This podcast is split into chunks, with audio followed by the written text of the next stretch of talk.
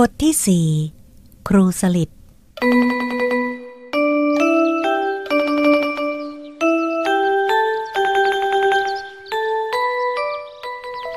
ในความรู้สึกของพระบุญเยียว เวลา 30 นาทีช่างดูยาวนานเสียนักหนา ท่านจับพองยุบได้ในช่วงแรกๆกระนั้นก็ยังลงหนอไม่ค่อยจะทัน เพราะมันเปลี่ยนแปลงรวดเร็วมาก นั่งไปสักครู่หนึ่งก็รู้สึกอึดอัดขัดข้อง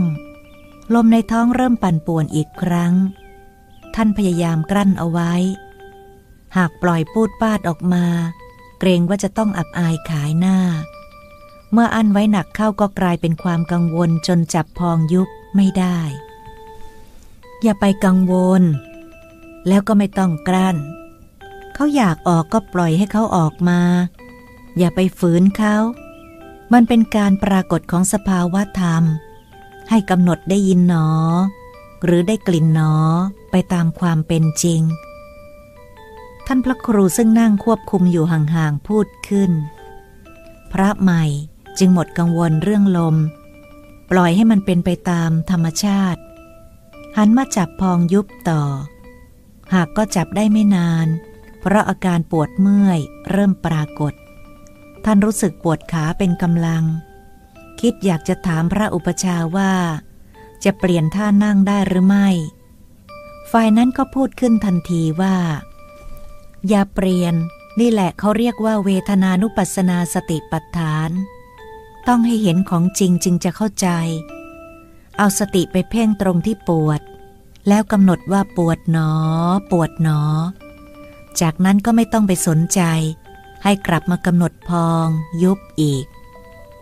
เมื่อมีคนคอยช่วยเหลืออยู่เช่นนี้ ทั้งยังสามารถอ่านใจผู้อื่นได้ด้วย พระบัวเยียวจึงหายกังวล ท่านพระครูอยากให้การนั่งของพระใหม่เป็นไปตามธรรมชาติ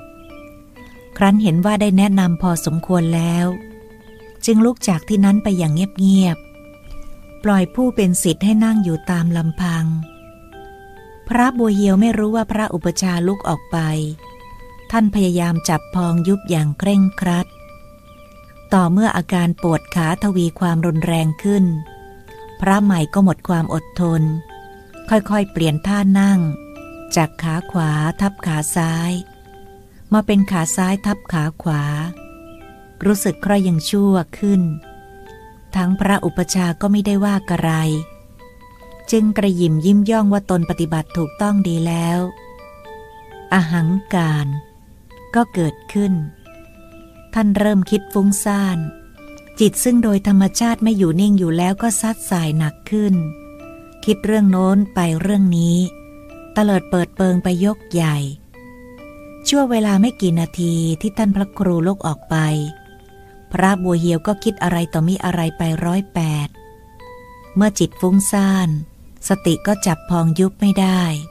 สมาธิก็ไม่เกิด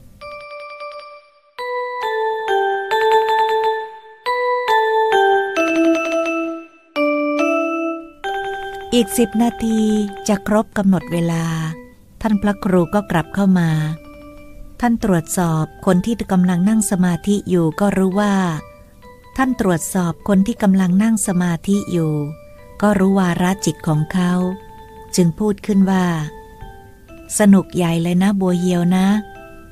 ทำไมถึงไม่กำหนด ฟุ้งซ่านหนอละ่ะ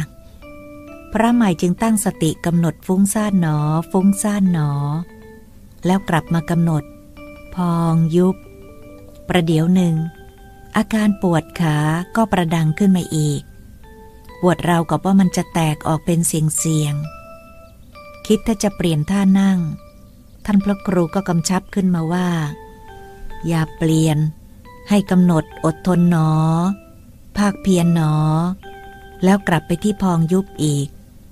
มันไม่ไหวแล้วครับหลวงพ่อ พระบัวเหียวคร่ำครวญอยู่ในใจ คราวนี้รู้แล้วว่าพระอุปชาต้องรู้อะไรอะไรในใจของท่าน พระอุปชารู้หมด ต้องไหวสิตั้งใจไว้เลยว่า ตายเป็นตาย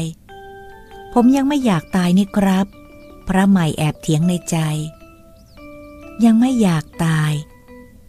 ถ้าถึงที่มันก็ต้องตาย แต่ถ้าตายในขณะปฏิบัติ ก็จะไปเกิดในสุคติภูมิ ไม่ต้องไปอบายภูมิ เลือกเอาว่าจะเอาอย่างไหน งั้นก็เอาอย่างหลังครับ ตอบในใจเช่นเคย ดีแล้ว ต้องกล้าหาญอย่างนี้ ถึงจะเรียกว่าสักยะบุตรพุทธโอรส นี่แหละ เวทนานุปัสสนาสติปัฏฐาน คือการตั้งสติกำหนดพิจารณาเวทนา เวทนาที่แปลว่าสงสารใช่ไหมครับ คนถามถามในใจ แต่คนตอบตอบออกมาดัง ๆ เพราะ คลื่นในเครื่องรับ กับเครื่องส่งไม่ตรงกัน คนตอบสามารถเข้าใจความในใจของคนถาม แต่คนถามไม่สามารถอ่านใจของคนตอบได้ ไม่ใช่ เวทนาแปลว่าความรู้สึก มีสามอย่าง คือสุขเวทนาทุกขเวทนาและอทุกขมสุขเวทนา หมายถึงความรู้สึกสุขทุกข์ และไม่สุขไม่ทุกข์ หรือที่เรียกเฉยๆว่ารู้สึกอย่างไร ก็กำหนดไปอย่างนั้น เช่นขณะที่เธอปวด เป็นทุกข์ก็กำหนดทุกข์หนอ แต่ถ้าปวดไม่มาก ไม่รู้สึกว่ามันทุกข์ก็กำหนดปวดหนอ ถ้าสุขก็กำหนดสุขหนอ ถ้ารู้สึกเฉยๆไม่สุขไม่ทุกข์ก็กำหนดเฉยหนอ คือต้องตามรู้ความรู้สึกอยู่ตลอดเวลา แล้วก็กำหนดรู้เท่านั้น ห้ามไปจับไปยึด ภิกษุหนุ่มตั้งสติข่มทุกขเวทนาไว้อย่างยากเย็น พยายามทำตามที่พระอุปชาสอน หากอาการปวดก็ยิ่งทวีความรุนแรงมากขึ้น เรากับชีวิตจะแตกดับลงเสียเดี๋ยวนั้น ท่านจึงฮึดสู้ด้วยการกำหนดว่า ตายเป็นตาย แล้วก็นั่งต่อไปอย่างไม่สะทกสะท้าน พยายามให้สติจับอยู่ที่อาการพองยุบของท้อง เอาละได้เวลาแล้วกำหนดอยากพักหนอสามครั้ง แล้วค่อยๆลืมตา เห็นอะไรก็กำหนด เห็นหนอ ช่วงเวลาแห่งความทุกข์ทรมานนั้น เสียงของท่านพระครู จึงประดุดเสียงสวรรค์ที่ล่องลอยมาจากนภาอากาศ การต่อสู้กับทุกขเวทนาสิ้นสุดลง พระบัวเหียวกำหนดตามที่ท่านสอน เมื่อลืมตาขึ้นสิ่งแรกที่เห็นก็คือ ใบหน้าที่เปี่ยมด้วยเมตตาของผู้เป็นอาจารย์ รู้สึกร้อนวูบขึ้นทั่วร่าง แล้วเปลี่ยนเป็นเย็นซาบซ่านไปทั่วทุกขุมขน น้ำตาไหลพลากพลากด้วยความปีติ ท่านก้มลงกราบพระอุปชาด้วยความรู้สึกสำนึกในพระคุณอย่างหาที่สุดไม่ได้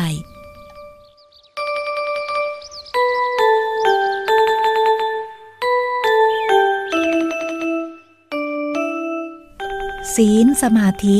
ปัญญา ได้ซักฟอกและขัดเกลาจิตใจที่เคยหยาบกระด้างของท่าน ให้ละเอียดประณีตขึ้น กตัญญูกะตะเวทิตาธรรมจึงเกิดเองโดยไม่ต้องมีผู้ใดมาบอกกล่าว เอาละ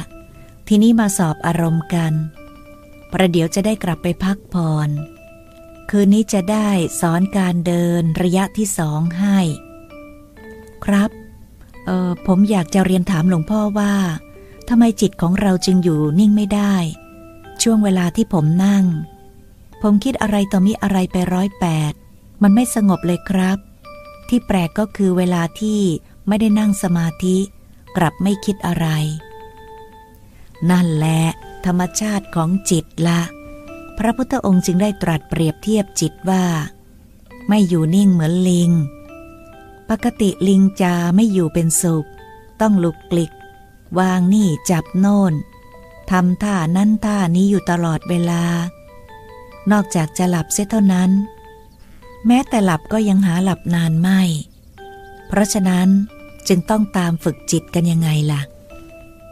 ทำไมจิตมันฟุ้งซ่านเฉพาะเวลานั่งสมาธิล่ะครับ ในเวลาปกติทำไมมันจึงไม่ฟุ้งซ่าน ภิกษุหนุ่มถามอีก จิตมันฟุ้งซ่านอยู่ตลอดเวลานั่นแหละ ไม่ว่าจะตอนนั่งหรือไม่นั่ง เพราะจิตมันมีหน้าที่รู้อารมณ์ แต่ตอนนั่งเรารู้สึกว่ามันฟุ้งซ่าน เพราะเธอเอาสติไปกำกับมัน บังคับมันให้จดจ่ออยู่กับอารมณ์เดียว มันเลยต่อต้าน แต่ในเวลาปกติ เราไม่ได้เอาสติไปกำกับมันเเราจึงไม่รู้สึกว่ามันฟุ้งซ่าน พูดง่ายๆก็คือจิตฟุ้งซ่านอยู่ตลอดเวลา แต่เราไม่ค่อยจะรู้ เมื่อใดที่เอาสติไปกำกับมัน เราจึงจะรู้ชัด เข้าใจหรือยังละ่ะ เข้าใจแล้วครับ ผมต้องขอขอบพระคุณหลวงพ่อเป็นอย่างสูง ที่ได้กรุณาอธิบายอย่างแจ่มแจ้ง ชัดเจน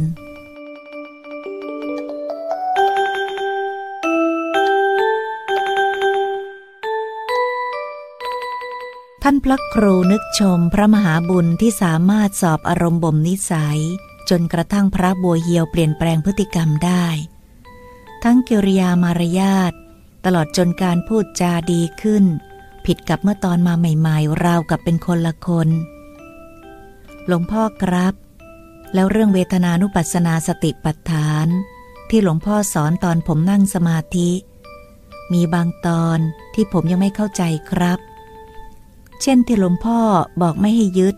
สุขก็ไม่ให้ยึด ทุกข์ก็ไม่ให้ยึดหมายความว่าอย่างไรครับ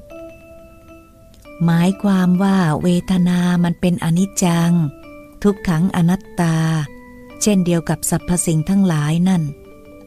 คือมันไม่เที่ยง ทนอยู่ในสภาพเดิมไม่ได้ และปราศจากตัวตนที่แท้ พูดให้เข้าใจง่ายเข้าก็คือ มันมีลักษณะเกิดขึ้น ตั้งอยู่แล้วก็ดับไป จึงไม่มีอะไรให้ยึด ฉะนั้นเวทนานุปัสสนาสติปัฏฐานก็คือการใช้สติ ตามดูเวทนา และกำหนดรู้เวทนาในขณะนั้นๆ ว่ามันสุขทุกข์หรือว่าเฉยๆ แล้วจะเห็นความเปลี่ยนแปลงของมัน เหมือนกับเวลาเธอนั่งเมื่อปวดก็เป็นทุกขเวทนา ให้กำหนดปวดหนอ แล้ววางมันเสีย ไม่ไปจับไปยึดประเดี๋ยวมันก็จะหายไปเอง การกำหนดปวดหนอ ก็เพื่อให้หายปวดใช่ไหมครับ ไม่ใช่ บางคนไปเข้าใจผิดคิดว่ากำหนดเช่นนั้นจะทำให้หายปวด ซึ่งความจริงแล้ว จะกำหนดหรือไม่กำหนดมัน มันก็ต้องหายปวดไปตามสภาพของมันอยู่แล้ว เพราะเวทนามันเกิดขึ้น ตั้งอยู่ดับไป ตามเหตุปัจจัย เราไม่สามารถไปบังคับบัญชามันได้ จะทำได้ก็เพียงกำหนดรู้มันเท่านั้น ท่านพระครูอธิบาย พลันสายตาก็เหลือไปเห็นลูกศิษย์วัดยืนหลับลับละล่ออยู่ตรงประตู จึงถามออกไปว่า มีอะไรหรือสมชาย เด็กหนุ่มจึงครานเข้ามากราบสามครั้ง แล้วรายงานว่า มีคนจากนครสวรรค์ เข้ามาขอขึ้นกรรมฐานกับหลวงพ่อครับ บอกให้เขาเข้ามาได้เลย พระบัวเหียวตั้งท่าจะลา แต่ท่านพระครูห้ามไว้ สักครู่บุรุษวัยกลางคนก็ประคองพานดอกไม้ทุกเทียน เดินเข่าเข้ามาหาท่านพระครู พร้อมกับเพื่อนวัยเดียวกันอีกสองคน เจ้าอาวาสวัดป่ามะม่วงจึงสั่งให้พระบัวเหียว นำคนทั้งสามกล่าวคำขอสมาทานกรรมฐาน แล้วให้สอนการเดินจงกรมและการนั่งสมาธิ พระใหม่รู้สึกขัดเขิน เพราะตัวท่านเองเพิ่งจะหัดมาได้สองวันเข้าวันนี้ หากท่านก็ สอนอย่างตั้งอกตั้งใจที่สุด จน บุรุษทั้งสามคนสามารถเดินจงกรมระยะที่หนึ่งได้ และรู้วิธีนั่งสมาธิ เอาละเดี๋ยวไปทานข้าวไปทานปลา แล้วกลับมาปฏิบัติที่กุฏิของตน สองทุ่มค่อยมาสอบอารมณ์ ได้ที่พักหรือยัง ท่านถามคนที่ถือพาน เมื่อตอนเข้ามา เพราะเขามีลักษณะเป็นผู้นำกว่าอีกสองคน ยังครับ พวกผมเพิ่งมาถึงครับ ตอบอย่างนอบน้อม สมชายไปดูซิว่ามีกุฏิกรรมฐานหลังไหนว่างอยู่บ้าง ไม่มีเลยครับหลวงพ่อ ผมไปสำรวจมาแล้ว เด็กหนุ่มตอบ ถ้าอย่างนั้นไปพักบนศาลาก็แล้วกัน เดี๋ยวจะให้เขาจัดมุ้งจัดหมอนไปให้ บนศาลาไม่มีมุ้งลวด แล้วจึงถามอีกว่า จะอยู่ปฏิบัติกันกี่วันละ่ะ สามวันครับ อรู้วิธีก็จะกลับไปปฏิบัติต่อที่บ้านทำไมไม่อยู่สักเจ็ดวันละ่ะ สามวันมันน้อยไป อยู่ไม่ได้หรอกครับหลวงพ่อ พวกผมเป็นครูต้องกลับไปสอนเด็กนักเรียน ช่วงนี้หยุดเทอมจึงมาได้ หยุดแค่สามวันเองหรือ หยุดมาสิบกว่าวันแล้วครับ แต่พวกผมเกิดนึกอยากมาเอาตอนใกล้จะเปิด เออ เอาละ ถึงจะอยู่แค่สามวัน ถ้าตั้งใจปฏิบัติจริงก็จะได้ผลพอสมควร ไหนชื่ออะไรกันบ้างเพื่อวันหลังเจอเจอกันจะได้ทักทายกันถูกต้อง ผมชื่อสริตครับ เป็นครูใหญ่ ผมชื่อบุญมี อีกคนหนึ่งชื่ออรุณ เป็นครูน้อย มาเป็นเพื่อนครูใหญ่ครับ ครูบุญมีพูดเป็นครั้งแรก ส่วนครูอรุณ ยังไม่ยอมพูดอ๋อมาเป็นเพื่อนเท่านั้นหรอกหรืออาตมานึกว่าตั้งใจมาปฏิบัติ ที่แท้ก็มาเป็นเพื่อน แต่ก็เอาเถอะไหนๆก็ชิวว่าได้มาแล้ว ตั้งใจปฏิบัติให้เต็มที่ก็แล้วกัน เดี๋ยวสมชายพาแขกไปทานอาหารด้วยนะ ประโยคหลังท่านพูดกับลูกศิษย์วัด แล้วหันมาบอกคนเป็นครูใหญ่ว่า ตามเด็กวัดไปนะ ทานข้าวทานปลาให้อิ่มน้ำสำราญเสียก่อน แล้วค่อยปฏิบัติ มีปัญหาอะไรก็มาถามอาตมาได้ทุกเวลา คนทั้งสามกราบท่านแล้วลุกตามเด็กวัดออกไป คนเป็นครูใหญ่เดินนำหน้า นี่โบเฮียว เธอจำไว้นะ คนที่เดินนำหน้าจะต้องถูกรางวัลที่หนึ่ง เชื่อฉันไหมละ่ะหลวงพ่อทราบเด้งไรครับ ก็เห็นหนอบอก คอยดูกันแล้วกัน เขาจะต้องกลับมาวัดนี้อีกภายในอีกเจ็ดวัน นับแต่วันกลับไป และหลวงพ่อจะบอกเขาก่อนไหมครับว่า เขาจะถูกรางวัลที่หนึ่ง บอกไม่ได้สิ เดี๋ยวเขาก็ไม่ยอม เป็นอันปฏิบัติ หลวงพ่อครับ แล้วผมจะได้เห็นหนอ อย่างหลวงพ่อไหมครับถามอย่างสนใจ ก็แล้วแต่เหตุปัจจัย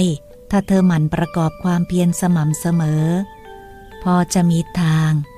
ท่านตอบแบ่งรับแบ่งสู้ นอกจากหลวงพ่อแล้ว มีคนอื่นได้อีกไหมครับ มีหลายคนเหมือนกัน มันไม่ยากอะไรนี่ อย่างคุณนายลำไยแกก็ได้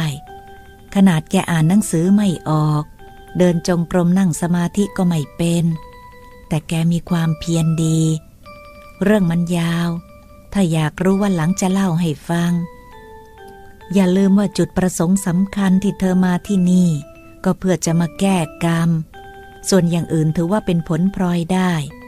เอาละไปได้แล้ว เดี๋ยวคนอื่นเขาจะมารอ 11โมงกว่าแล้ว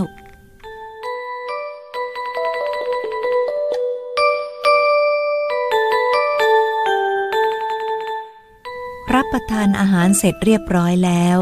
บุรุษทั้งสามจึงตามเด็กวัดไปยังศาลา พวกเขามีกระเป๋าเดินทางใบเล็กมาคนละใบ เด็กหนุ่มนำเครื่องนอนมาแจกให้คนละชุด แล้วจึงลงมา ปล่อยให้เขาได้ดั้งพักผ่อนตามลำพัง ครูสริตเตรียมตัวเดินจงกรม ขณะที่ครูบุญมีและครูอรุณ จัดแจงปูเสือ พร้อมกับพูดออกตัวว่า ของีบเอาแรงสักพัก ครูใหญ่ปฏิบัติไปคนเดียวก่อนนะครับ คนเป็นครูใหญ่จึงพูดขึ้นด้วยเสียงปกติว่า คุณจะนอนกัน ผมก็ไม่ว่าอะไรหรอกนะ เท่าที่อุตส่าห์มาเป็นเพื่อนผมก็ดีถมไปแล้ว แต่คุณจะไม่ลองดูสักหน่อยหรือ ว่าที่นี่มีดีอะไร คนถึงพากันหลั่งไหลมาจนกุฏิไม่พอให้พัก เวลานอนเรายังมีอีกมาก น่าจะตักตวงวิชาความรู้เอาไว้ ไหนๆก็เสียเวลามาแล้ว พูดจบก็เริ่มเดินจงกรมอย่างขมักขม้น ครูน้อยสองคนมองตากันแล้วก็ต่าง ก็ได้ความคิด จึงพากันลุกขึ้นเดินจงกรมบ้างชช่วงเวลานั้นหากใครมองขึ้นไปบนศาลา ก็จะเห็นคนสามคน กำลังเดินขวาย่างหนอ ซ้ายย่างหนอ อยู่อย่างเพลิดเพลิน ตั้งแต่เที่ยงไปจนถึงหกโมงเย็น โดยไม่รู้จักเหน็ดเหนื่อย ท่านพระครูใช้เห็นหนอตรวจสอบดู ก็รู้ว่าพวกเขารื่นเริงในธรรม เสียจนไม่สามารถกำหนดนั่งได้ จึงเดินไปยังศาลาเพื่ออนุเคราะห์ คนทั้งสามเห็นเจ้าอาวาสเดินขึ้นมารู้สึกตัว รีบนั่งลงกราบพร้อมกัน ราวกับนัด ไงโยม เดินกันตั้งหกชั่วโมงไม่รู้สึกเหนื่อยบ้างหรือหกชั่วโมงจะเหรอครับ ผมไม่ทราบเหมือนกัน รู้แต่ว่ามันเพลินจนลืมกำหนดนั่ง นี่ถ้าหลวงพ่อไม่ขึ้นมา สงสัยพวกผมเดินจนถึงเช้า คนเป็นครูใหญ่พูด แน่นอน แบบนี้เขาเรียกว่ารื่นเริงในธรรม แล้วดีไหมครับ ครูอรุณเพิ่งจะพูดเป็นครั้งแรก ไม่ดีแน่ เพราะสมาธิกับวิริยะมีมากจนสติตามไม่ทัน การปฏิบัติธรรมที่จะได้ผลดีจะต้องให้ศรัทธา วิริยะ สมาธิและปัญญาสมดุลกัน ไม่ให้อันหนึ่งอันใด ล้ำหน้า อันอื่นโดยมีสติเป็นตัวควบคุม เอาละ ทีนี้กำหนดนั่ง ให้นั่งคนละหนึ่งชั่วโมง เสร็จแล้วอาบน้ำอาบท่าให้เรียบร้อย สองทุ่มก็ไปหาอาตมาที่กุฏิคนทั้งสามก้มลงกราบท่านสามครั้ง แล้วจึงกำหนดนั่งสมาธิ ท่านพระครูนั่งอยู่อีกชั่วครู่หนึ่ง เห็นเขาปฏิบัติกันอย่างถูกต้องดีแล้ว จึงเดินกลับกุฏิของท่าน เมื่อพระบูเฮียวมาสอบอารมณ์ที่กุฏิของพระอุปชา ก็พบว่าครูทั้งสามคนนั่งคุยกับท่านพระครูอยู่ก่อนแล้ว พวกเขาทำความเคารพเมื่อท่านไปถึงแล้วเจ้าอาวาสก็ถามคนเป็นครูใหญ่ขึ้นว่า มีอาการอย่างไรบ้างกำหนดพองยุบชัดไหม ชัดครับ แต่รู้สึกอึดอัด มีลมอัดอยู่ในท้องมากจนทำให้ปั่นป่วน ครูใหญ่รายงาน แล้วโยมทำยังไง ก็ปล่อยให้มันออกมาโดยวิธีธรรมชาติครับกำหนดหรือเปล่ากำหนดครับ ผมก็กำหนดไปตามจริง ได้ยินหนอบ้าง ได้กลิ่นหนอบ้าง ครูใหญ่ตอบ ฉะฉาน และโยมล่ะ ท่านหันไปถามครูบุญมี เหมือนครูใหญ่ครับ ครูบุญมีตอบ ท่านจึงหันไปทางครูอรุณ ผมนั่งหลับน้ำลายไหลยยืดเลยครับ ครูอรุณตอบ คนอื่นๆ พากันหัวเราะรวมทั้งพระครู และพระบัวเฮียว ที่เจ้าอาวาสสอบอารมณ์คนทั้งสามต่อหน้าพระบัวเฮียว ก็เพื่อต้องการสอนพระใหม่ทางอ้อม ท่านมองหน้าผู้เป็นสิทธิ์เหมือนจะพูดว่า เห็นไหมบัวเฮียว คนอื่นๆเขาไม่เห็นมีเรื่องมากอย่างเธอเลย ชรอยพระใหม่จะเดาความคิดของท่านออก จึงแอบเถียงในใจว่าโธ่หลวงพ่อครับ ก็พวกเขาเป็นครู ผมมันแค่ป .4 จะให้เก่งกาจเท่าเขาได้ยังไง พระอุปชานึกขำที่คนเป็นลูกศิษย์ชักจะอ่านความคิดของท่านออก จึงสัพพยอกขึ้นว่า รู้สึกว่าเธอจะได้เห็นหนอแล้วนะบัวเยียว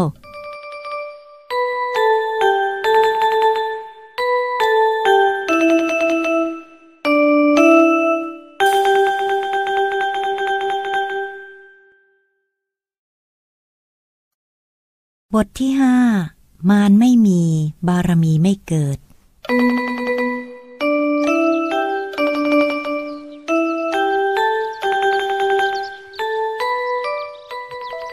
พระบัวเหียวนั่งยิ้มน้อยยิ้มใหญ่ ทั้งที่รู้ว่าท่านสัพพยอก แต่ใจก็แสนจะปลื้ม อย่างน้อย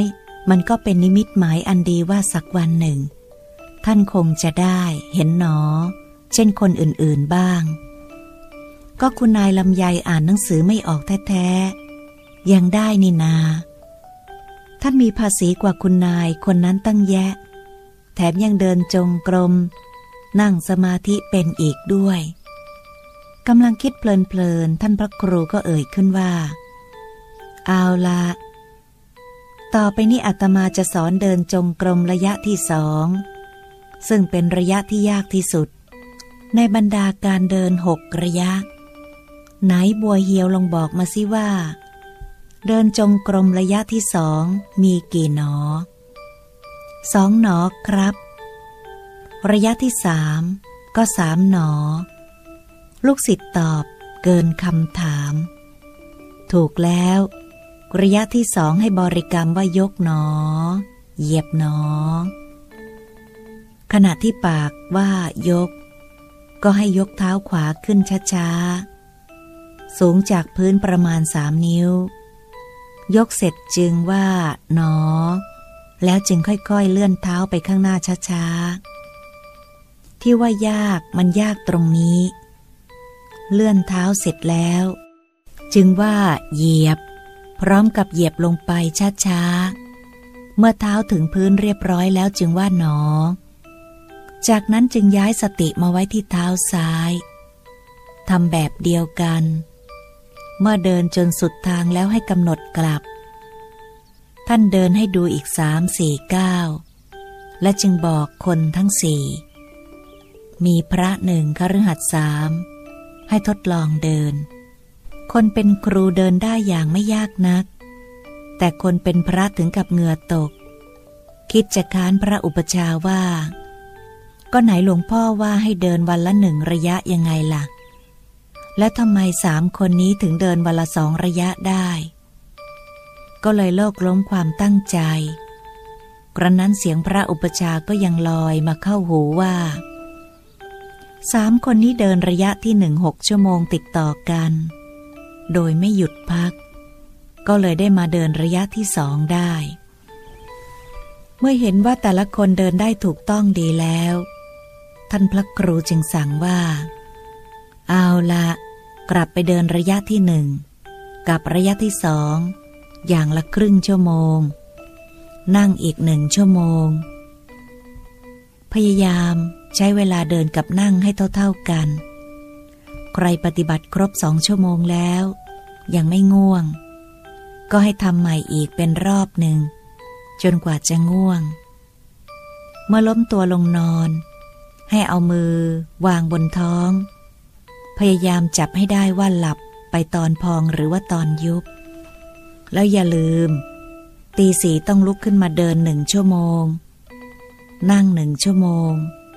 พรุ่งนี้แปดโมงเช้าค่อยมาสอบอารมณ์ แต่ถ้าใครมีปัญหา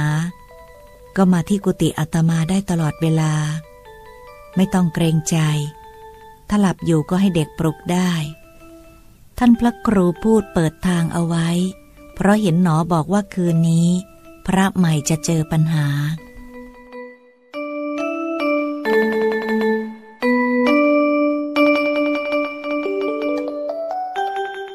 แยกกันไป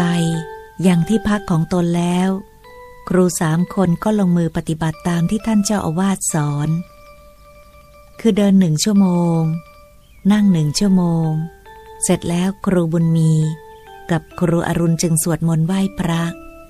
ปูเสือกางมุง้งแล้วก็นอน ส่วนครูสริตคิดว่า จะต้องตักตวงความรู้ กลับไปบ้านให้มากที่สุดเท่าที่จะทำได้ จึงปฏิบัติต่ออีกหนึ่งรอบ ดังนั้นขณะที่ครูน้อยสองคนกำลังหลับอย่างมีความสุขอยู่นั้น คนเป็นครูใหญ่กำลังยกหนอ เหยียบหนอ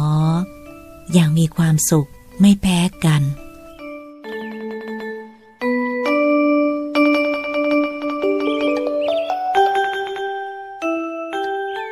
สวดมนต์ทำวัดเย็นเสร็จ พระบัวเหียวตั้งนาฬิกาปลุกไว้หนึ่งชั่วโมง แล้วจึงเดินจงกรมระยะที่หนึ่ง เดินอยู่ประมาณครึ่งชั่วโมง จึงเปลี่ยนเป็นระยะที่สอง ซึ่งท่านไม่ถนัดนัก หากก็เดินจนกระทั่งเสียงกริ่งนาฬิกาดังขึ้น ท่านเดินไปกดปุ่มตั้งใหม่อีกหนึ่งชั่วโมง แล้วกำหนดนั่งสมาธิ อาการพองยุบคล่องตัวขึ้น ไม่อึดอัดขัดข้องเหมือนเมื่อตอนเช้า ท่านนั่งไปเรื่อยๆ กระทั่ง 45 นาทีผ่านพ้นไป จึงรู้สึกปวดที่ขาทั้งสองข้าง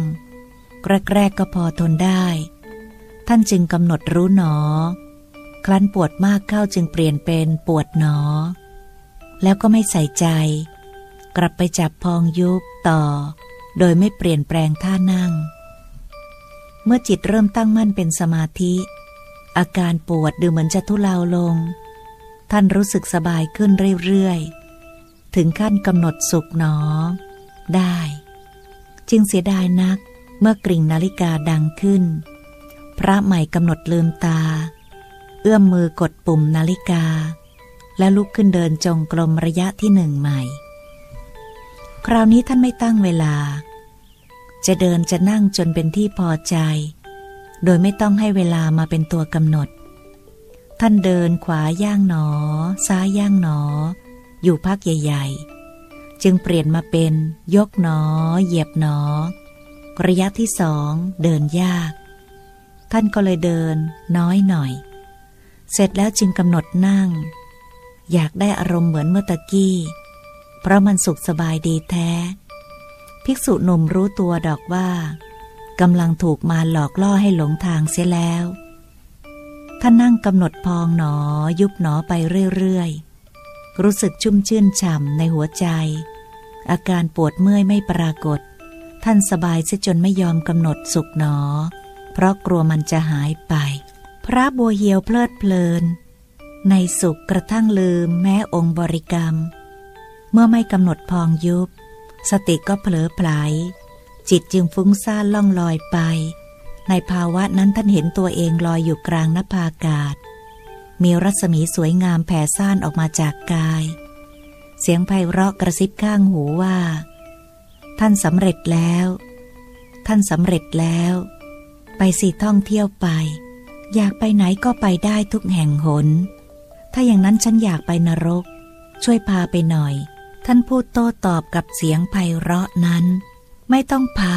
ท่านไปเองได้เพียงแค่นึกก็ถึงแล้ว จริงเหรอ เอาละถ้าอย่างนั้นฉันจะนึกอยากไปเมืองนรก แล้วท่านก็รู้สึกว่าตัวเองล่องลอยไปถึงเมืองนรก เห็นโยมบาลกำลังตักน้ำที่กำลังเดือดอยู่ในกระทะ ทองแดง กรอกปากบิดา ท่านจึงพูดกับโยมบาลว่า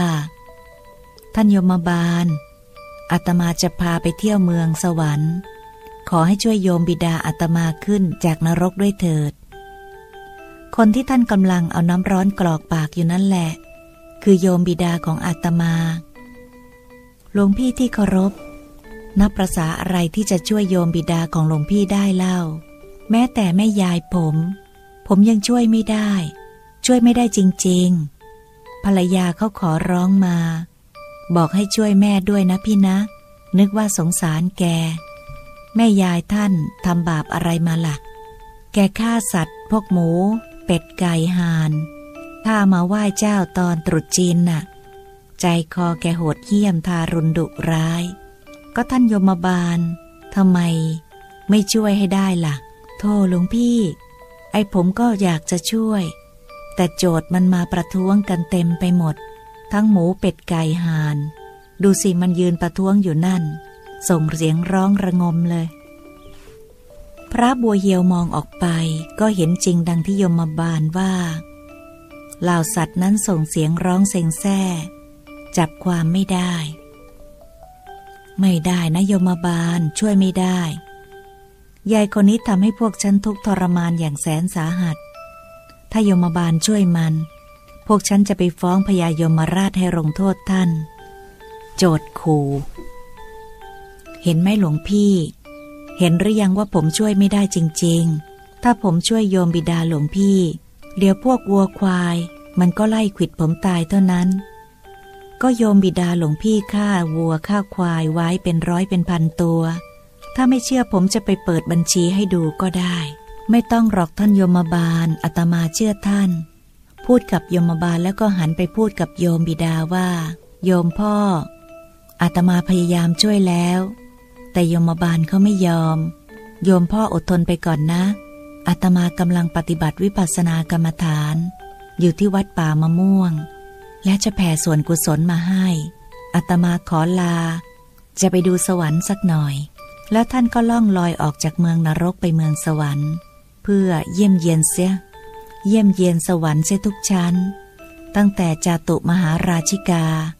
ดาวดึง ยามา ดุสิต นิมานรดี ปารนิมิตวสวัสดี ได้เห็นเทพประบุตรเทพธิดาเหาะไปมาอยู่ในอากาศ รูปร่างสวยงาม มีเครื่องประดับทำด้วยเพชรนินจินดา ส่องแสงเป็นประกายวูบวาบ เมื่อเห็นท่านลอยผ่านหน้าเทพบุตร เทพธิดาเหล่านั้นต่างยกมือทำความเคารพ ท่านทักทายปราศัยอยู่กับพวกเขา จนได้เวลาอันสมควรแล้วจึงลอยกลับมายังกุฏิเห็นกายเนื้อของท่านกำลังนั่งสมาธิอยู่ ก็รู้ว่าร่างล่องลอยอยู่นี้เป็นกายทิพย์จึงลอยไปเข้ากายเนื้อ และจึงกำหนดลืมตา เหตุการณ์ที่เกิดขึ้นกับท่านสดสดร้อนๆนี้ทำให้ท่านเข้าใจผิดคิดไปว่าตัวเองสำเร็จแล้ว จึงอยากจะไปกราบเรียนให้ท่านพระครูทราบ ขณะนั้นเป็นเวลาตีสอง คงจะรอให้ถึงรุ่งเช้าไม่ไหว เพราะใจมันร้อนรน อยากให้พระอุปชาได้รู้ว่าลูกศิษย์ของท่านสำเร็จแล้วเห็นหนอแล้ว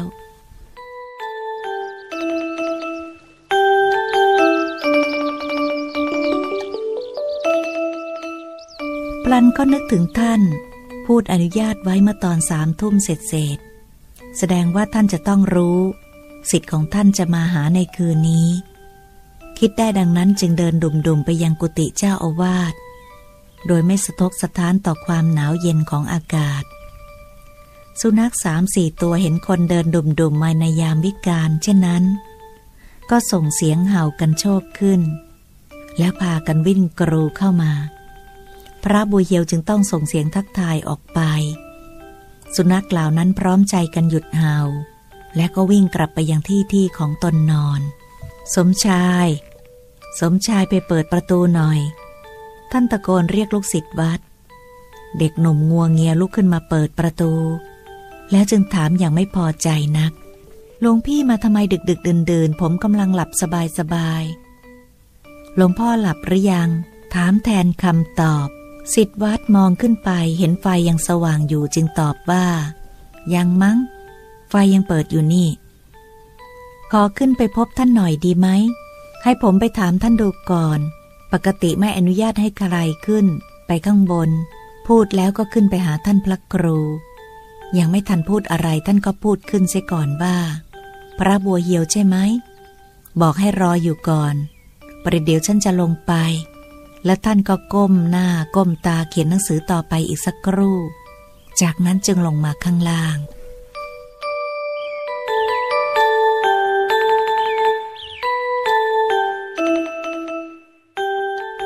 มีอะไรหรือท่านทักขึ้น หลวงพ่อยังไม่จำวัดอีกเหรอครับ พระใหม่ถาม ยัง หมู่นี้งานยุ่งมาก ฉันลืมนอนมาหลายวันแล้ว หลวงพ่อไม่ง่วงเหรอครับ ฉันกำหนดสติอยู่ตลอดเวลา มันก็เลยแก้ง่วงได้จำไว้เวลาเธอง่วงมาก ให้ตั้งสติไว้ตรงหน้าผากแล้วกำหนดง่วงหนอ ง่วงหนอ รับรองว่าหายง่วงเป็นปลิดทิ้ง พระบัวเหียวกำลังจะเอ่ยปากพูด ก็พอดีท่านพระครูพูดขึ้นว่า นี่เธอรู้ไหม ฉันกำลังเขียนหนังสือคู่มือสอบอารมณ์กรรมฐาน เขียนมาได้ร้อยกว่าหน้าแล้ว เผื่อว่าฉันตายไป จะได้มีตำราไว้สอบอารมณ์ในการปฏิบัติ หนังสือแบบนี้ยังไม่เคยมีใครเขียนมาก่อน จวนเสร็จหรือยังครับ ยัง คงอีกหลายปี นี่ฉันเขียนมาปีกว่าแล้ว เพิ่งได้ร้อยกว่าหน้าเอง มันไม่ใช่เขียนง่ายๆ เอาละ ทีนี้เธอมีอะไรก็ว่าไป เสร็จธุระแล้วจะได้กลับไปเขียนหนังสือต่อ ท่านต้องพูดกันเอาไว้ก่อน เพื่อให้ผู้เป็นศิษย์รู้ ว่าท่านมีงานที่จะต้องทำรออยู่ หลวงพ่อครับ ผมได้เห็นหนอแล้วครับ บอกอย่างปีติ เออ เร็วถึงขนาดนั้นเชียวหรือแล้วรู้ได้ยังไงล่ะ หรือว่ามีใครมาบอก ครับมีเสียงมากระซิบข้างหู กระซิบว่ายังไง บอกว่าท่านสำเร็จแล้วท่านสำเร็จแล้วครับอ๋อ ท่านพระครูพูดยิ้มยิ้ม พระบัวเหียวเลยทำหน้าปั้นยาก ท่านพระครูยิ้มแบบนี้ทีไร เป็นได้เรื่องทุกที แล้วเสียงที่เธอได้ยินเป็นเสียงเดียวกับเสียงที่ได้ยินเมื่อปีที่แล้วหรือเปล่า ไม่ใช่แน่ๆครับ เสียงเมื่อคืนไพเราะน่าฟังมาก แล้วเขาว่ายังไงอีก พระอุปชาซัก เขาบอกให้ผมท่องเที่ยวไป อยากไปไหนก็ไปได้ทุกคนทุกแห่ง พียงแต่นึกเท่านั้นก็ไปได้ ผมก็เลยไปเที่ยวเมืองนรกสวรรค์ ที่เมืองนรก ผมพบโยมพ่อด้วย ผมขอร้องโยมบาลให้ช่วยพ่อ แต่ท่านบอกว่าช่วยไม่ได้ เพราะแม้แต่แม่ยายท่านเอง ท่านก็ยังช่วยไม่ได้ เหมือนฉันเปียบเลย ฉันก็เคยไปเห็นเมืองนรกมาแล้ว ก็เจออย่างที่เธอเล่ามานี่แหละ พระบัวเหียวยิ้มแป้น เมื่อท่านพระครูบอกว่า ท่านได้เคยเห็นนรกมาแล้วเช่นเดียวกัน ถ้าอย่างนั้นผมก็สำเร็จแล้วจริง ๆ ใช่ไหมครับ ถามอย่างตื่นเต้น ใครบอกเธอล่ะบัวเหียว เธอถูกมารมันหลอกเอานะสิ ถูกมารหลอกเหมือนกับที่ฉันเคยถูกหลอกมาแล้ว คราวนี้พระบัวเหียวถึงกับใจฝ่อแฟบลงไป ถามเสียงอ่อยว่า หมายความว่าอย่างไรครับ แสดงว่าผมเห็นไม่จริงใช่ไหมครับ จริงสิ เธอเห็นจริง ๆ แต่สิ่งที่เธอเห็นมันไม่จริง เข้าใจหรือยังละ่ะ ยังไม่เข้าใจครับ หลวงพ่อกรุณาขยายความหน่อยเถอะครับ ผมชักงงคนซื่อตอบซื่อๆ คือที่เธอเห็นนรกสวรรค์น่ะเธอเห็นจริง ๆ เหมือนกับตอนที่ฉันเห็นจริง ๆ แต่นรกสวรรค์ที่เธอเห็นหรือที่ฉันเห็นนั้น มันไม่จริง เรียกว่าเราสองคนต่างไปเจอ ไปเห็นของไม่จริงมาว่างั้นเถอะ ที่ว่าไม่จริงเพราะมันเป็นภาพลวงตา จิตของเราเป็นผู้สร้างขึ้น เขาเรียกว่าเทวปุตตมานฉันจึงว่าเธอถูกหลอกเอา เอาละถ้าอย่างนั้นแสดงว่านรกสวรรค์ไม่ได้มีอยู่จริงใช่ไหมครับ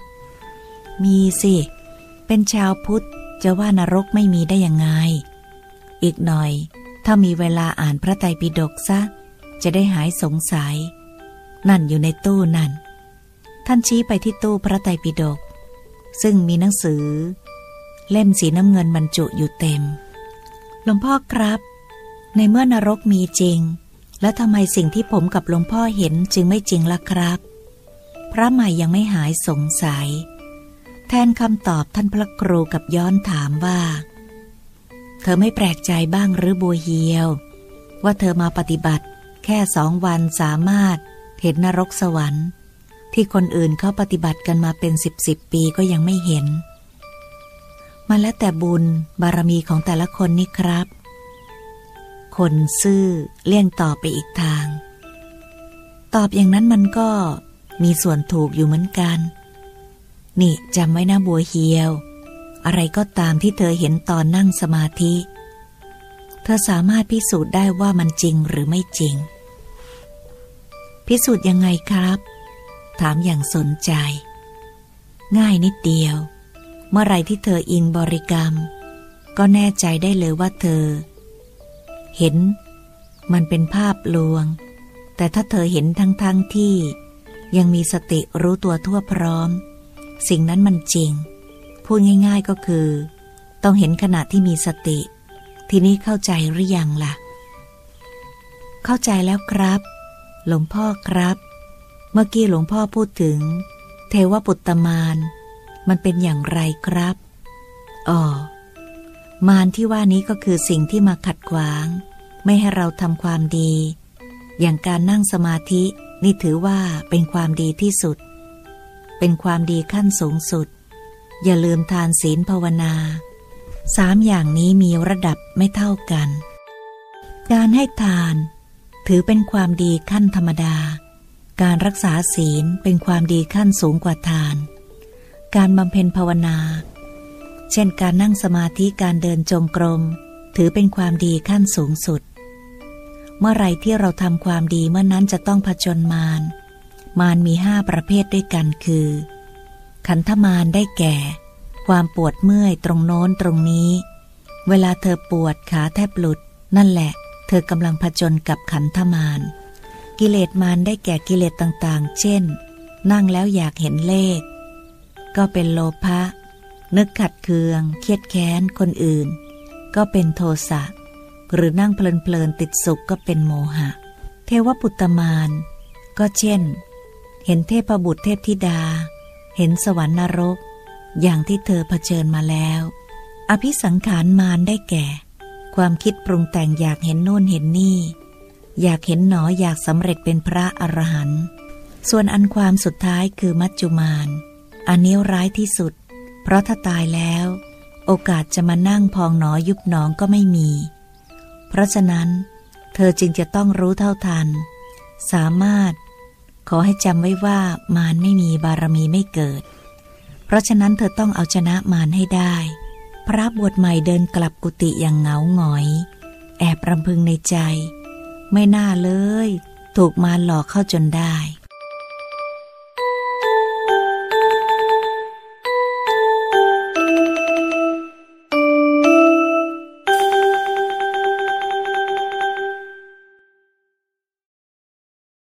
บทที่ 6 รัฐมนตรีกับคุณหญิง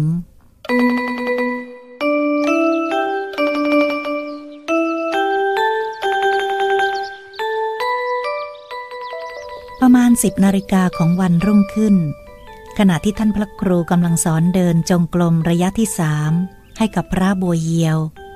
และครูที่มาจากนครสวรรค์อยู่นั้นนายสมชายก็นำรัฐมนตรีและคุณหญิง พร้อมผู้ติดตามอีกประมาณสิบคนมาขอบเข้าพบ คณะผู้ติดตามรัฐมนตรีล้วนเป็นนายตำรวจ ตั้งแต่ยศพันตำรวจตรีถึงพันตำรวจเอก คนหนึ่งทำหน้าที่ยิ้วกระเป๋า ถือให้คุณหญิง เป็นกระเป๋าหวายคลิปทอง ลักษณะคล้ายตะกร้าหมากของคนสมัยก่อน แต่ใบเล็กกว่า และลวดลายละเอียดประณีตกว่า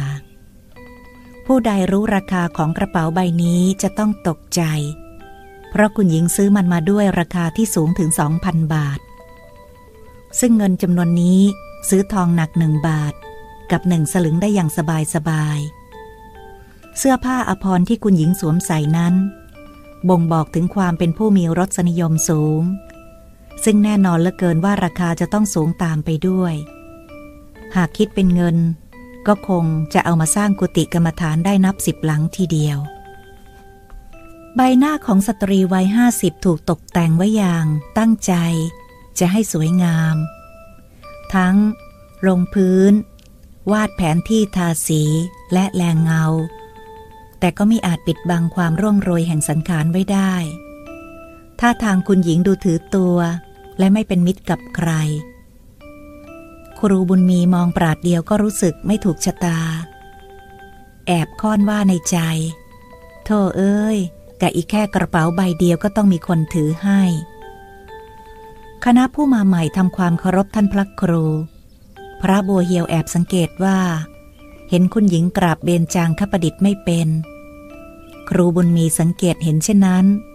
ก็เลยเกิดความรู้สึกไม่ชอบหน้าหนักขึ้นไปอีก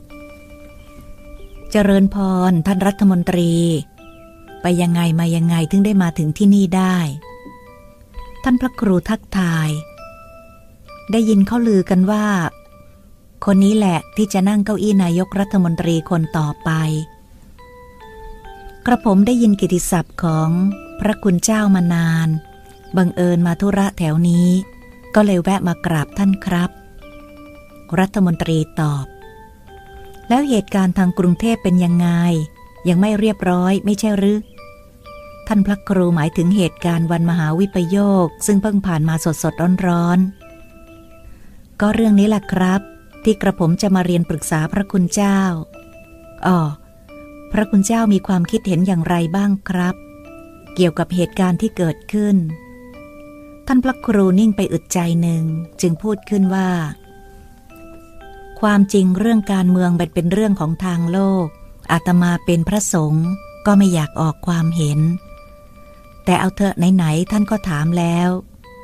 อาตมาจะขอตอบว่ามันเป็นเรื่องกฎแห่งกรรม คราวนี้แหละ คนจะได้เชื่อกันสักทีว่าทำดีได้ดีทำชั่วได้ชั่ว ยังยังไม่จบเพียงแค่นี้หรอกจำคำพูดของอาตมาไว้นะครูใหญ่นะ ท่านหันไปพูดกับครูสลิดถ้าไม่เชื่อกลับมาถึงบ้านแล้วจดบันทึกไว้เลย ว่า วันที่เท่านี้ เดือนนี้พอสอนี้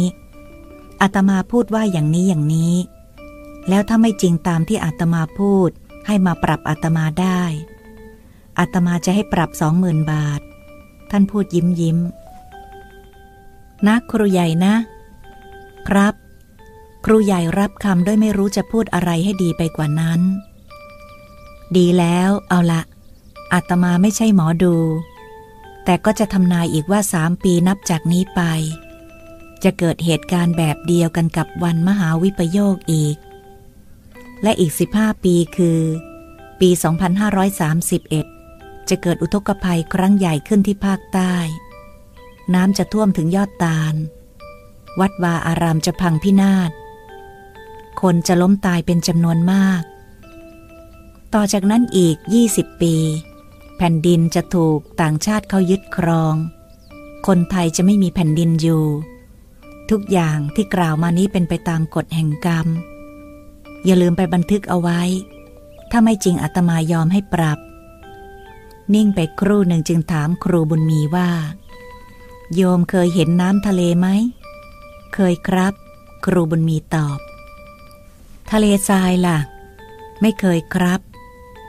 ท่านรัฐมนตรีเคยเห็นทะเลทรายไหม เคยครับ รัฐมนตรีตอบ นั่นแหละ ปกติเราคิดว่ามีแต่ ทะเลน้ำกับทะเลทราย แต่อีกสิบห้าปีจะมีทะเลซุง เป็นยังไงคะ ทะเลซุง คุณหญิงถามพลางนึกในใจว่า พระองค์นี้พูดบ้าๆแล้วก็ต้องสะดุ้งเมื่อท่านพระครูตอบว่า ไม่บ้าหรอกคุณหญิง เอาเถอะ ถึงเวลานั้นคุณหญิงจะรู้เองว่าทะเลซุงเป็นอย่างไร คุณหญิงจึงแอบคิดต่อไปอีกว่า แน่เสือกรู้สิอีกว่าเราคิดยังไง คราวนี้ท่านพระครูถึงกับอึง้งถ้อยคำที่คุณหญิงใช้นั้นหยาบคายเกินกว่า จะยอมให้มันออกมาจากปากของท่าน เห็นท่านไม่โต้ตอบ คุณหญิงก็เลยคิดว่าท่านไม่รู้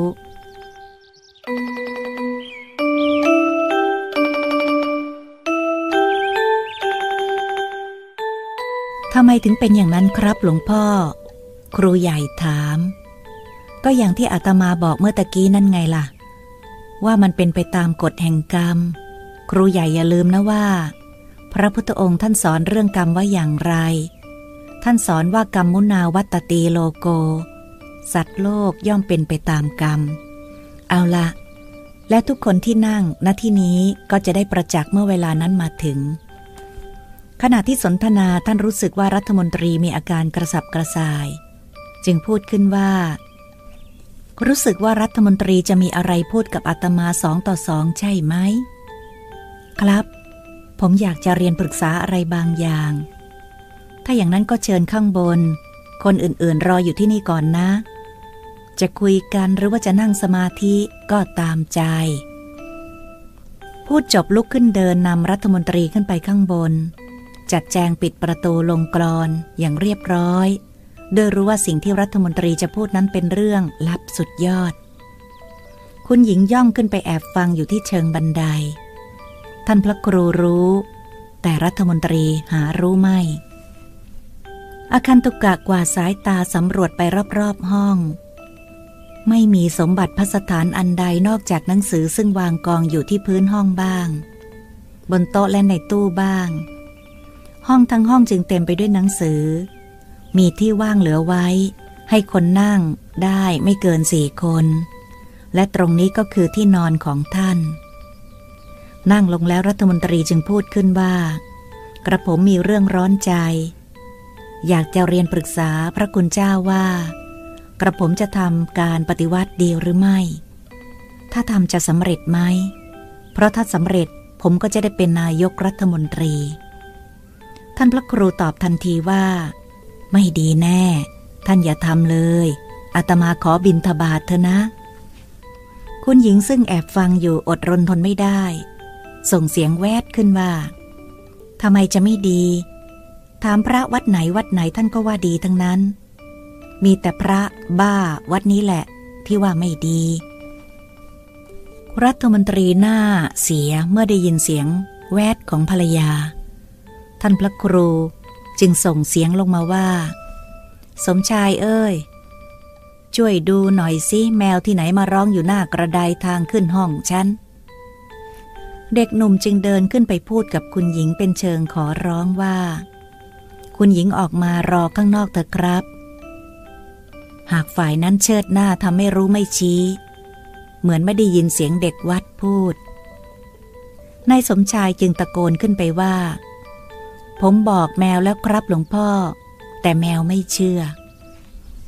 งั้นก็ช่างแมวเถอะ เป็นเสียงตอบลงมา รัฐมนตรีไม่กล้าออกมาพูดกับภรรยา ด้วยเคยกลัวเคยเกรงกันมาแต่ครั้งอดีต ถึงในปัจจุบันก็ยังกลัวเกรงอยู่ ก็มิใช่บารมีของคุณหญิงหรอกหรือที่ทำให้ท่านรุ่งโรจน์เรืองรองมาจนทุกวันนี้ ที่พระคุณเจ้าว่าไม่ดีหมายความว่าไม่สำเร็จหรอครับ แต่กระผมมั่นใจว่าต้องสำเร็จ เพราะคุณหญิงเขาวางหมากเอาไว้หมดแล้ว ก็เพราะอย่างนั้นน่ะสิอาตมาถึงว่าไม่ดี พูดกันตรงๆเลยนะ ว่าท่านจะพังเพราะคุณหญิงนี่แหละ คราวนี้คนแอบฟังอยากจะร้องกรีดออกมา ท่านพระครูจึงพูดเสียงดังกว่าเก่าว่า อย่าเพิ่งร้อง คุณหญิงใจเย็นๆ ฟังอาตมาพูดให้จบก่อนแล้วค่อยร้อง คุณหญิงจึงจำใจแอบฟังต่อไป แต่กระผมขึ้นมาได้ถึงขั้นนี้ก็เพราะฝีมือคุณหญิงนะครับ พระคุณเจ้า คุณหญิงเขาเป็นคนกว้างขวาง เข้าเจ้าเข้านายเก่ง พูดอย่างรู้บุญคุณภรรยา ถูกแล้วแต่ท่านอย่าลืมว่าตำแหน่งนายกรัฐมนตรีเป็นตำแหน่งผู้นำของประเทศ ท่านจะต้องเป็นผู้นำสูงสุด แต่ในความเป็นจริงนั้นตรงกันข้าม เพราะคุณหญิงสูงกว่า นี่แหละมันจะวุ่นวายตรงนี้ ท่านพอจะเข้าใจที่อาตมาพูดใช่ไหมอาตมาเป็นคนพูดตรง พูดอ้อมค้อมกับเขาไม่เป็น ครับกระผมเข้าใจ แต่กระผมก็ยังอยากทราบว่า ถ้ากระผมจะทำการปฏิวัติจะสำเร็จหรือไม่ พระคุณเจ้าพอจะบอกได้ไหมครับ บอกก็ได้ว่าสำเร็จ แล้วท่านก็จะได้เป็นนายกรัฐมนตรีสมความตั้งใจด้วย คนฟังอยู่ข้างนอกจึงค้านในใจว่าทำไมท่านว่าไม่ดีล่ะ พี่ลึกจริง แล้วก็ให้แปลกใจหนักขึ้น เมื่อเสียงข้างบนดังลงมาว่า ที่ว่าไม่ดีเพราะท่านจะเป็นได้ไม่ถึงสองเดือน ก็จะเกิดยุ่ง พวกนิสิตนักศึกษาเขาจะเอาเรื่องกับท่านจนท่านอยู่ไม่ได้ แล้วท่านกับคุณหญิงจะต้องเดือดร้อน หาความสงบสุขไม่ได้เลย ท่านตัดสินใจเอาเองก็แล้วกันว่าจะเป็นรัฐมนตรี แล้วอยู่สบายสบายหรือว่าจะเป็นนายก แต่ต้องเดือดร้อน ถ้าอย่างนั้นผมเห็นจะต้องปรึกษาคุณหญิงดูก่อน รัฐมนตรีตอบแบ่งรับแบ่งสู้ ไม่ต้องปรึกษารอกอาตมาตอบแทนคุณหญิงได้ เดี๋ยวนี้เลยว่า คุณหญิงต้องให้เลือกข้างหลัง เพราะเขาไม่เชื่อที่อาตมาพูด คุณหญิงซึ่งแอบฟังอยู่รู้สึกทึ่งที่พระรูปนี้ช่างรู้ในใจของเธอไปเสียหมดทุกอย่าง รัฐมนตรีคอตก ไม่รู้จะเชื่อพระดี หรือว่าเชื่อภรรยาดี ก็ต้องเลือกเอาอย่างหลัง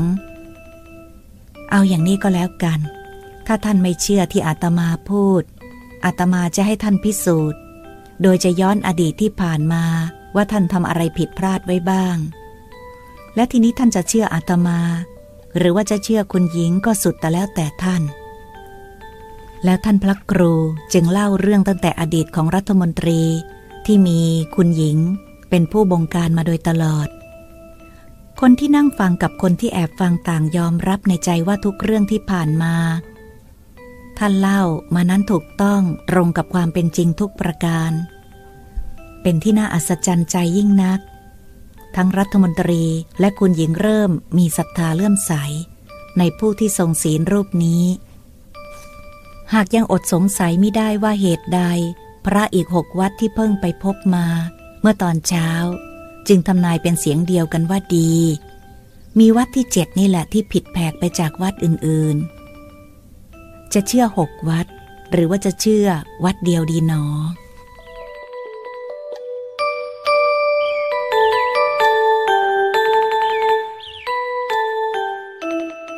ท่านพระครู รู้ความคิดของคนทั้งสองจึงกล่าวขึ้นว่า พระที่ท่านไปพบมาทั้งหกวัดนั้น ท่านไม่ได้ทายผิด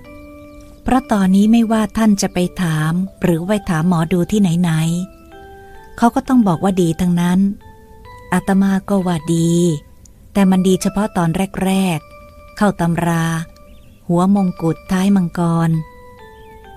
ขอให้เชื่ออาตมาสักครั้งเถอะอาตมามีความจริงใจ ไม่เคยแนะนำใครในทางที่เสีย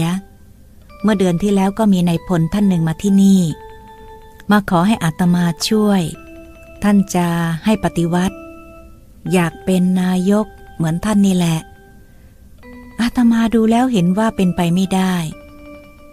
ก็เรียนท่านไปตามตรงรู้สึกว่าคุณหญิงเขาไม่พอใจอาตมา หน้างอเป็นม้าหมักรุกกลับไปเลย ท่านพระครู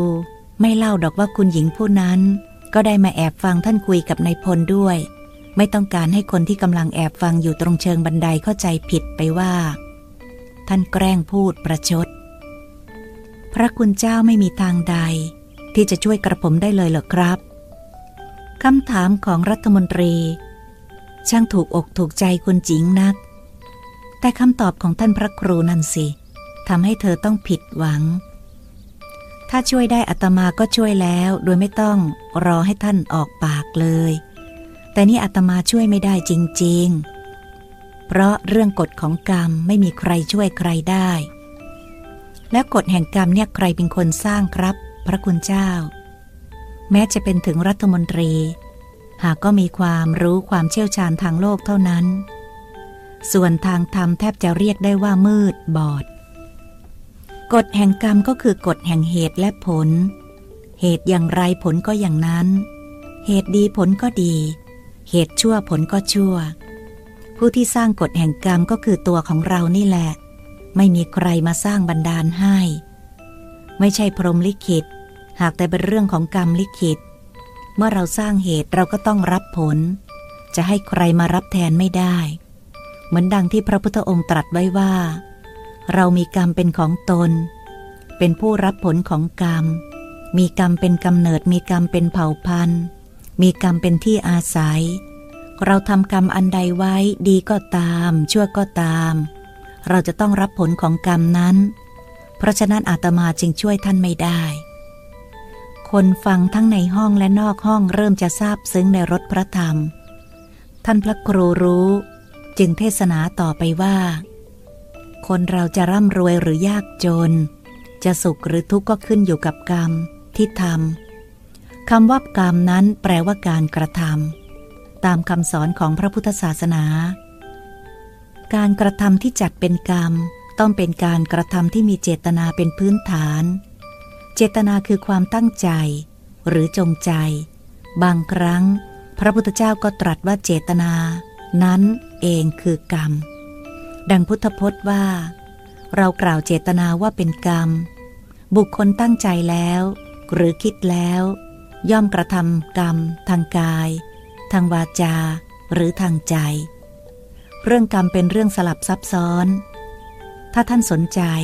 วันหลังจะหาเวลามาอยู่วัดสักเจ็ดวัน มาคุยเรื่องกรรมกันต่ออาตมาเป็นคนชอบวิจัย ได้รวบรวมเรื่องกฎแห่งกรรมที่เกิดขึ้นในวัดนี้ ไว้เป็นร้อยๆเรื่อง บางเรื่องก็แทบไม่น่าเชื่อ ว่าจะเป็นไปได้ อย่างพระที่นั่งอยู่ข้างล่างนั้นก็มาขอแก้กรรมอาตมากำลังให้ฝึกเจริญวิปัสสนากรรมฐาน ตามแนวสติปัฏฐานสี่ประโยคสุดท้ายทั้งรัฐมนตรี และคุณหญิงไม่เข้าใจว่าท่านพูดถึงอะไร มาจากไหนครับพระคุณเจ้า จากกาลสิน มันก็แปลกนะท่านรัฐมนตรี เขาเล่าให้อาตมาฟังว่า เขาฝันเห็นวัดนี้ แล้วก็เห็นอาตมา มีเสียงบอกเสร็จสับว่าวัดชื่ออะไร อาตมาชื่ออะไร แล้วก็สั่งให้มาบวชเพื่อแก้กรรมที่นี่ ตอนแรกเขาก็ไม่เชื่อ แต่พอฝันติดติดกันถึงสามคืน เขาก็ชักจะเชื่อ ความจริงมันไม่ใช่ฝันหรอก เขาเรียกว่านิมิต ซึ่งหมายถึงเครื่องหมายบอกเหตุ เมื่อเขาเชื่อเขาก็มาพิสูจน์ แต่ก็มาไม่ได้ในทันที ปีรุ่งขึ้นจึงมา น่าสงสารต้องชดใช้กรรมสาหัสสากันทีเดียว อาตมาก็ตั้งใจว่าจะช่วยเขาให้มากที่สุด ก็ไหนพระคุณเจ้าบอกว่าเรื่องกฎแห่งกรรมช่วยกันไม่ได้ยังไงล่ะครับ รัฐมนตรีท้วงขึ้น คนที่แอบฟังอยู่หน้าประตูกำลังคิดอย่างเดียวกัน อาตมาหมายถึงว่า จะช่วยในส่วนที่พอช่วยได้ เช่นช่วยแนะนำในเรื่องการปฏิบัติให้เขา แต่เรื่องกฎแห่งกรรมอาตมา ไม่ได้อย่างแน่นอน เขาสร้างเหตุมาอย่างไรก็ต้องได้รับผลอย่างนั้น ถึงตอนนี้ ทั้งสองคนในห้องและนอกห้อง ก็ถึงบางอ้อ เอแต่พระคุณเจ้าครับทำไมบางคนทำชั่วแล้วได้ดีล่ะครับ คนประเภทนี้เท่าที่ผมเห็นมีมากเสียด้วย กระทั่งมีคนกล่าวไว้ว่าทำดีได้ดีมีที่ไหนทำชั่วได้ดีมีถมไป แบบนี้ก็แสดงว่าทำดี ได้ดีทำชั่วได้ชั่วไม่จริงเสมอไปใช่ไหมครับ ก็อย่างที่อาตมาพูดไปเมื่อตะกี้นี่แหละว่า เรื่องกรรมมันสลับซับซ้อน เราจะมาตัดสินเอาเฉพาะที่เราเห็นนั้นไม่ได้ ว่ากันโดยหลักแล้ว คนทำดีก็ต้องได้ดี คนทำชั่วต้องได้ชั่ว แต่คนที่ทำชั่วแล้วได้ดีนั้น เพราะเขายังกินบุญเก่า คือมีความดีสะสมไว้มาก อาจจะสะสมไว้ตั้งแต่ในอดีตชาติ แต่พอบุญเก่าหมดเมื่อไร กรรมชั่วก็มาให้ผล ส่วนคนที่ทำดีได้ชั่ว ก็เพราะกรรมชั่วที่เคยทำไว้ตั้งแต่ครั้งอดีต ยังให้ผลไม่หมด กรรมมันจะให้ผลไม่พร้อมกัน ถ้ากรรมชั่วกำลังให้ผลกรรมดีก็จะรออยู่ก่อน คือถ้ากรรมดีกำลังให้ผล กรรมชั่วก็จะรออยู่เช่นกันเเปรียบเทียบให้เห็นง่าย ๆก็คือ ที่ที่ท่านกำลังนั่งอยู่ณที่นี้ ตราบใดที่ท่านยังไม่ลุกออกไป คนอื่นจะมานั่งก็ไม่ได้ ต้องรอให้ท่านลุกเสียก่อน จริงไหม จริงครับ รัฐมนตรีตอบ คนแอบฟังอยู่ก็เผลอตอบออกมาว่า จริงค่ะ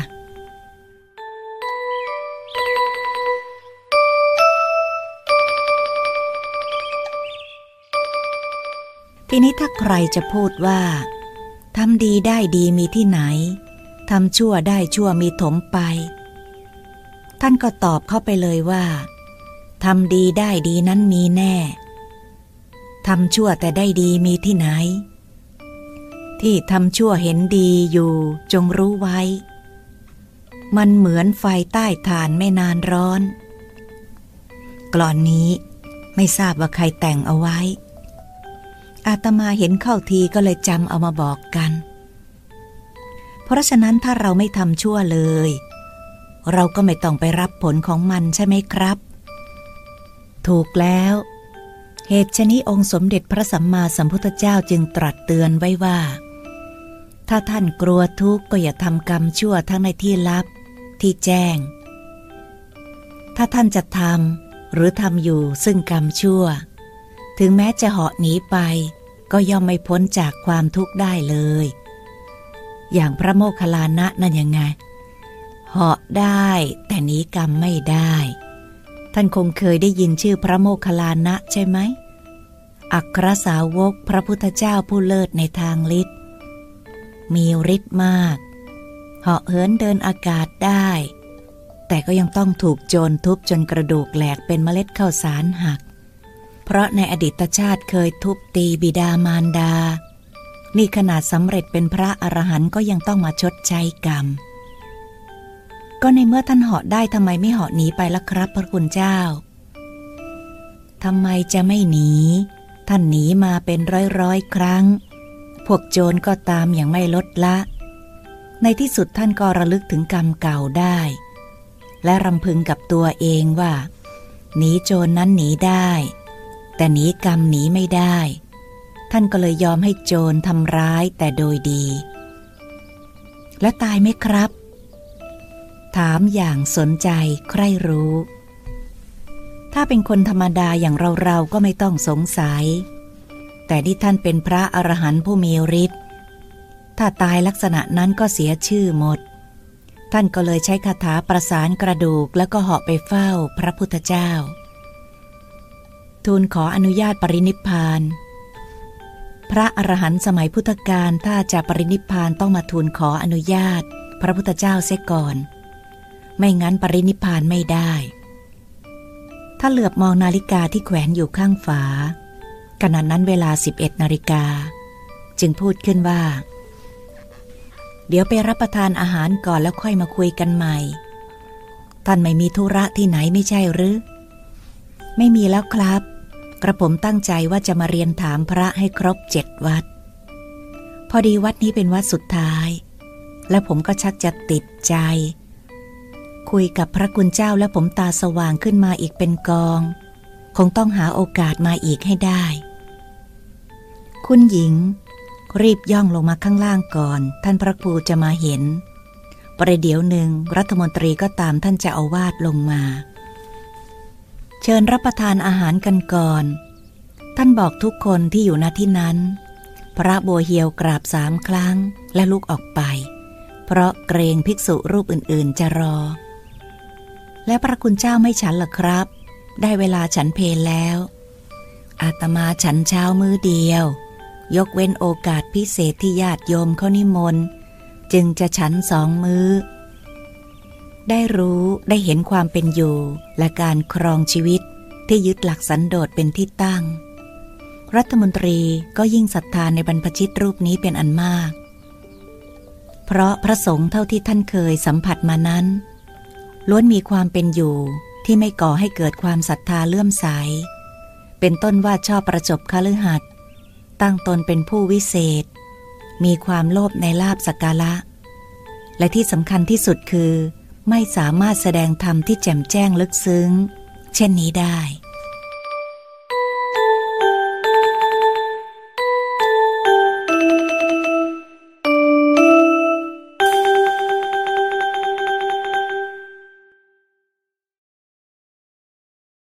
บทที่เจ็ด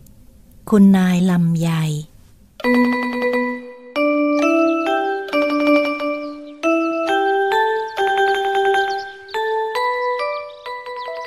ลูกศิษย์วัดนำรัฐมนตรี และคณะไปยังโรงครัว ซึ่งอุบาสกอุบาสิกากำลังนั่งรับประทานอาหารกันเป็นโต๊ะโต๊ะโต๊ะละประมาณสิบคน พวกเขา